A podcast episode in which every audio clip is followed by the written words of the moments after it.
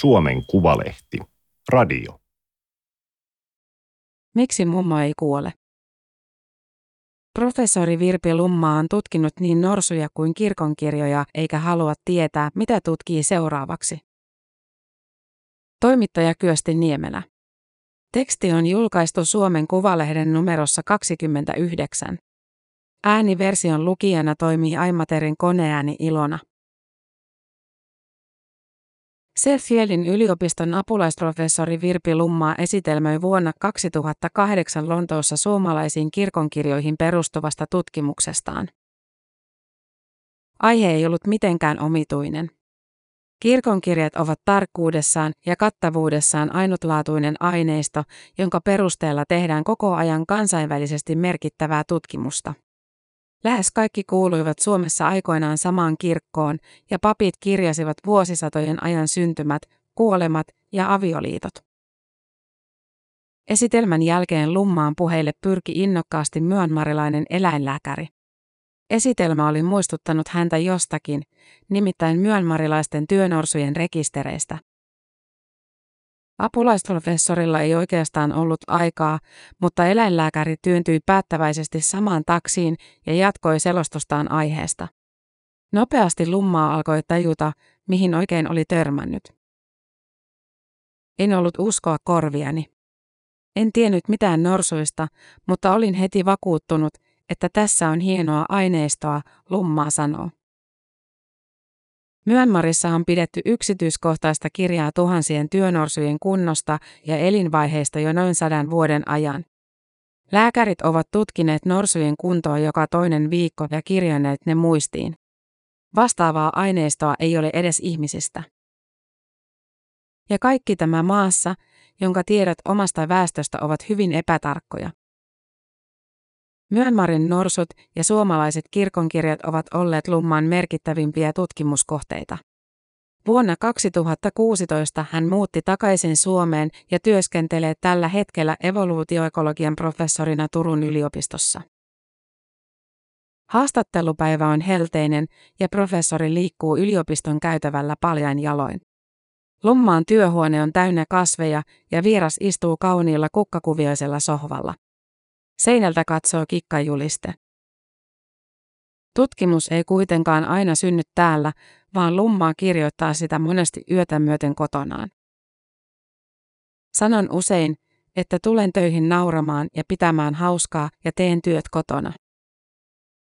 Professorilla naurattaa esimerkiksi silloin, kun hän kertoo alkuhankaluuksistaan kirkonkirjojen kanssa kauan sitten, biologi ei tullut ajatelleeksi, että ihmisten ammatitkin kannattaisi digitoida.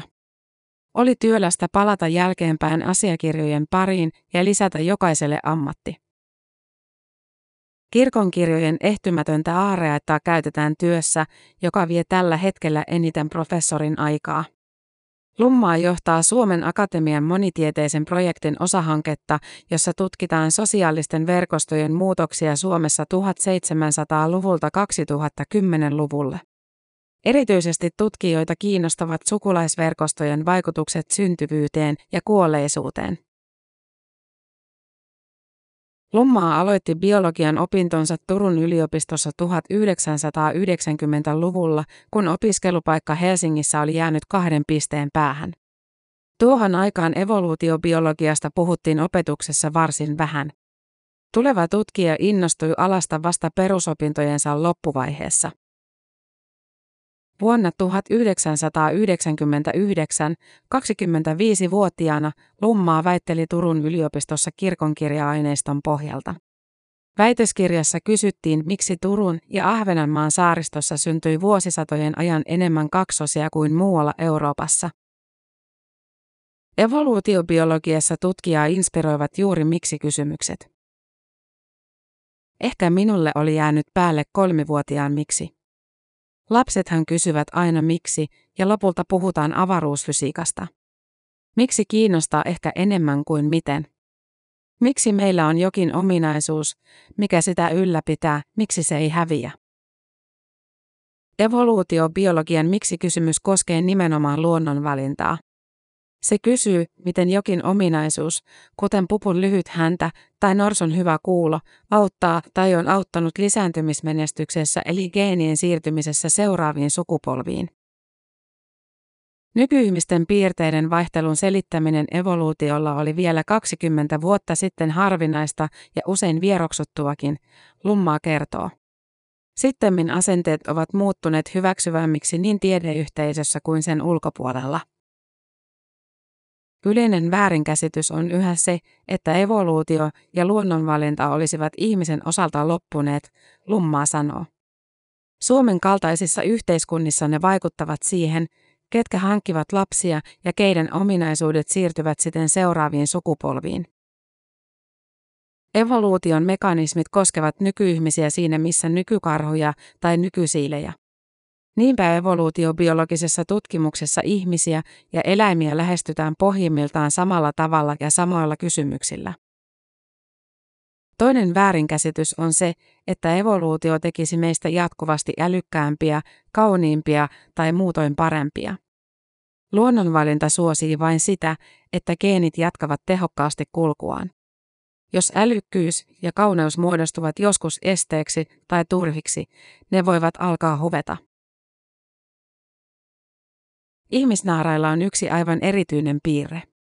Ne ovat vuosituhansien ajan voineet elää jopa 60-70-vuotiaiksi, vaikka ne menettävät lisääntymiskykynsä kauan ennen kuolemaa. Toisin kuin lähes kaikkien muiden lajien naaraat, naiset elävät vuosikymmeniä menopaussin jälkeen. Ilmiö on askarruttanut tutkijoita pitkään. Sitä selittämään on luotu mummo-hypoteesi, naiset elävät niin pitkään, koska he voivat mummoina auttaa lapsenlapsiaan menestymään. Yksi Lummaan tutkimustyön teemoista on ollut tuottaa todistusaineistoa mummohypoteesille. Sitä on löytynyt juuri esimerkiksi 1700-1800-luvun suomalaisista kirkonkirjoista. Silloin kun mummo on ollut osa perhettä, lapset ovat säilyneet paremmin hengissä. Hyötyä oli nimenomaan äidinpuoleisesta mummosta. Mummo ei kuitenkaan saanut olla liian vanha. Kun ikää tuli tarpeeksi, saman talouden mummon vaikutus pikkulapsen selviämiseen ei enää ollut myönteinen. Myönmarin työnousuilla on havaittu vastaava ilmiö. Isoäidin läsnäolo laumassa edesauttaa poikasten selviytymistä. Kirkonkirja ja norsotutkimus osoittavat tässä samaan suuntaan. Lummaa törmäsi loistavaan aineistoon sattumalta. Elävät norsut tekivät suuren vaikutuksen. Karvat nousevat pystyyn, kun norsu katselee sinua. Ne ovat monumentaalisia ja älykkäitä olentoja.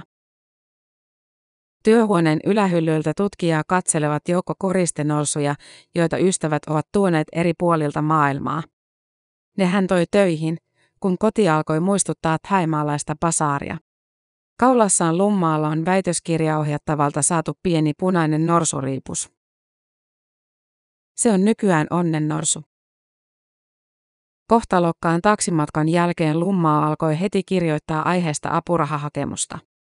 Rahaa tuli kolmeksi vuodeksi, mutta pian selvisi, ettei Myönmarin matkusteta niin vaan. Matka onnistui vasta viimeisenä tutkimusvuonna. Lummaa laskee käynensä Myönmarissa vähintään kymmenen kertaa. Lapset ovat olleet melkein aina mukana. Välillä he auttoivat tutkimuksen teossa, välillä leikkivät paikallisten lasten kanssa. Ei minulla aina ollut täyttä käsitystä, missä ne menevät. Myönmarin pienissä kylissä oli samanlainen tunnelma kuin lapsuuteni Konginkankaalla, että koko kylä hoitaa. Joku vie kalaan ja joku antaa ruokaa.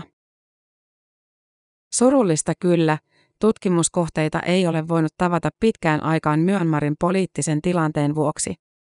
Lummaa ei aina pysty lukemaan uutisia maasta, jossa asuu monia ystäviä. Norsotietojen digitointi Myönmarissa silti jatkuu, ja Turun yliopiston pakastimessa odottaa tutkimista veri, maito- ja ulostennäytteitä. Norsuaineistojen toivotaan auttavan ratkaisemaan myös vanhenemisen arvoitusta. Lummaata on kiinnostanut jo pitkään, miksi jotkut yksilöt vanhenevat nopeammin kuin toiset. Myanmarin matkojen järjestäminen oli Englannin vuosina aluksi hankalaa. Lasten luvallisetkin poissaolot vaikuttavat siellä kielteisesti koulujen rankkaukseen. Lopulta päädyttiin hiljaiseen järjestelyyn, jossa lapsilla oli aina pääsiäisenä vesirokko. Suomessa koulut ovat olleet innoissaan siitä, että lapset saavat uusia kokemuksia.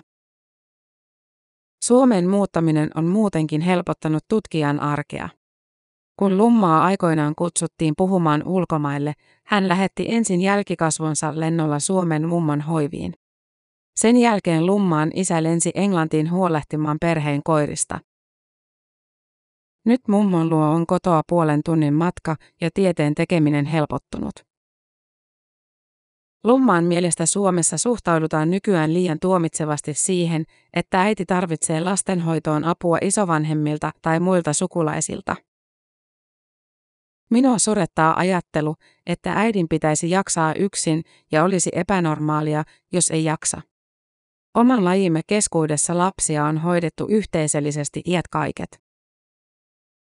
Lummaa muutti Suomeen paitsi sukulaisverkostojen vuoksi, myös siksi, että haluaa kasvattaa lapsensa maassa, jossa leikkiminen ei edellytä playdatein sopimista, vaan lasten elämä saa olla spontaanimpaa.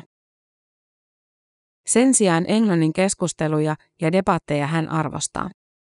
Englantiin muutettuaan hän koki aikoinaan lievän kulttuurisokin, kun ihmiset koputtelivat työhuoneen ovelle ja halusivat esittää kysymyksiä ja kertoa ideoitaan. Joka perjantai Lummaan johtama tutkimusryhmä juoksee Aurajoen vartta Halistenkoskelle. Siellä otetaan aina yhteiskuva ja sitten juostaan keskustan halki takaisin. Vauhti on niin hidas, että samaan aikaan voi jutella. Helle ei ole keskeyttänyt juoksuja. Monikansallisen ja tieteisen ryhmän johtamisessa on tärkeää saada ihmiset keskustelemaan keskenään ja ymmärtämään toisiaan, Lummaa selittää. Hän korostaa, että tiedettä tehdään yhdessä. Äskettäin Lummaa oli yhtenä tekijänä artikkelissa, joka viittaa siihen suuntaan, etteivät kaksosten äidit ole muita hedelmällisempiä, kuten usein on luultu. Viiden eri maan aineistoon perustuvalle artikkelille, jälleen kirkonkirjoihin perustuvalle, oli nimetty yhteensä 14 tekijää. Lummaalla on aina niin monta rautaa tulessa, että hän kirjoittaa muistettavia asioita käsivarteensa. Juokseminen ei kuitenkaan ole tapa, jolla professori nollaa päätään, sillä juostessa tai hiihtäessä voi ajatella töitä. Sen sijaan hän on viime aikoina innostunut ratsastusjousiamunnasta, jota koko perhe harrastaa yhdessä. Siinä ratsastetaan täyttä laukkaa kädet irti ohjaksista ja ammutaan ohi vilahtavia kohteita.